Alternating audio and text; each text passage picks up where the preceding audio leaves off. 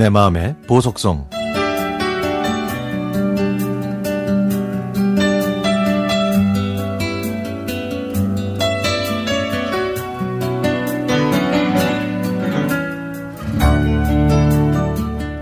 매년 이맘때가 되면 서울에서 첫 직장을 다니던 시절이 생각이 납니다.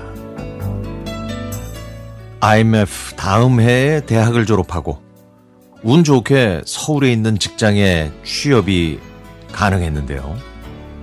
그때는 모두가 힘든 시기였잖아요. 그런데 지방에서 올라온 저는 숙소가 제공되는 회사에 취직한 덕분에 부모님의 부담을 줄여드릴 수가 있었습니다. 하지만 출근 첫날부터 저의 힘든 생활이 시작됐죠. 제 입사 동기들은 모두 서울에 있는 명문대 출신이었고 지방대 출신은 저밖에 없었습니다. 그래서 동기들 사이에서 저는 본의 아니게 왕따 아닌 왕따가 됐고 퇴근 시간이 되면 저는 곧바로 불 꺼진 회사 숙소로 돌아왔지만 서울에 사는 동기들은 편안한 집으로 가거나 회사 선배들과 자기들끼리만 회식을 했죠.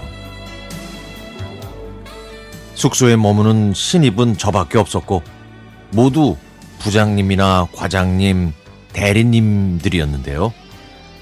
대부분 저녁을 먹고 늦게 들어오는 편이었습니다. 그래서 저는 매일 저녁 혼자서 라면 정도로 때우는 경우가 많았죠. 어느 날 숙소 총무님이 이제 너도 입사한 지 한 달이 넘었으니까 숙소 총무를 맡아보라고 하면서 저한테 숙소 가계부를 넘겨주셨습니다. 숙소 총무는 숙소의 모든 생활비를 관리하고 식사 준비까지 해야 했는데요. 총무를 넘겨받은 다음 날부터 저는 저녁 식사를 준비해야 했습니다. 그때는 요즘처럼 편하게 레시피를 찾을 수 없었기 때문에 혼자 모든 걸 알아서 매일 저녁 다른 식사를 준비해야 했습니다. 그렇게 정신없이 일주일이 지나자 저녁을 먹고 늦게 들어오던 선배들이 조금씩 일찍 오면서 함께 저녁 식사를 하게 되는 경우가 잦아졌습니다. 그 직원들 중에는 저희 부서 부장님도 있었는데요. 어느 날 결제 받으러 갔더니 부장님이 오늘 저녁에는 콩나물국을 먹고 싶다고 하더군요. 그러면서 서류에 사인을 해줄 테니까 오늘은 콩나물국으로 하면 안 되겠냐고 부탁하길래 저는 콩나물국을 만들어 봤습니다.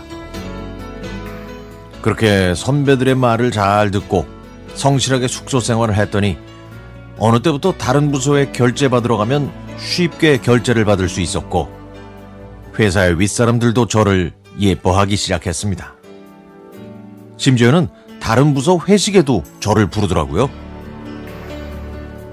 저는 이렇게 회사에 조금씩 적응하면서 자리를 잡았습니다. 처음 입사하고 한 달 정도 지났을 때 부장님이 커피 한 잔 뽑아주면서 무슨 일이든 열심히 하다 보면 분명히 좋은 일이 있을 거라고 하면서 뜬금없이 요리책을 주더라고요. 몇 개월이 지나서 부장님이 왜 그 요리책을 줬는지 부장님의 말씀이 어떤 의미였는지 알게 됐죠. 그 후로는 회사에서 인정도 받았고 나중에는 회사 노조위원장까지 하면서 직원들로부터 신임을 얻기도 했습니다. 시간이 흐르고 보니 그때 제가 힘들어하면 저녁 먹고 노래방이나 가자고 하셨던 부장님이 떠오릅니다. 노래방에서 바로 이 노래를 부르면서 저와 어깨 동무하고 지그시 웃어주시던 부장님. 지금은 그 직장을 그만두고 다른 일을 하고 있지만 그때의 경험을 바탕 삼아 제 위치에서 지금도 열심히 살아가고 있습니다.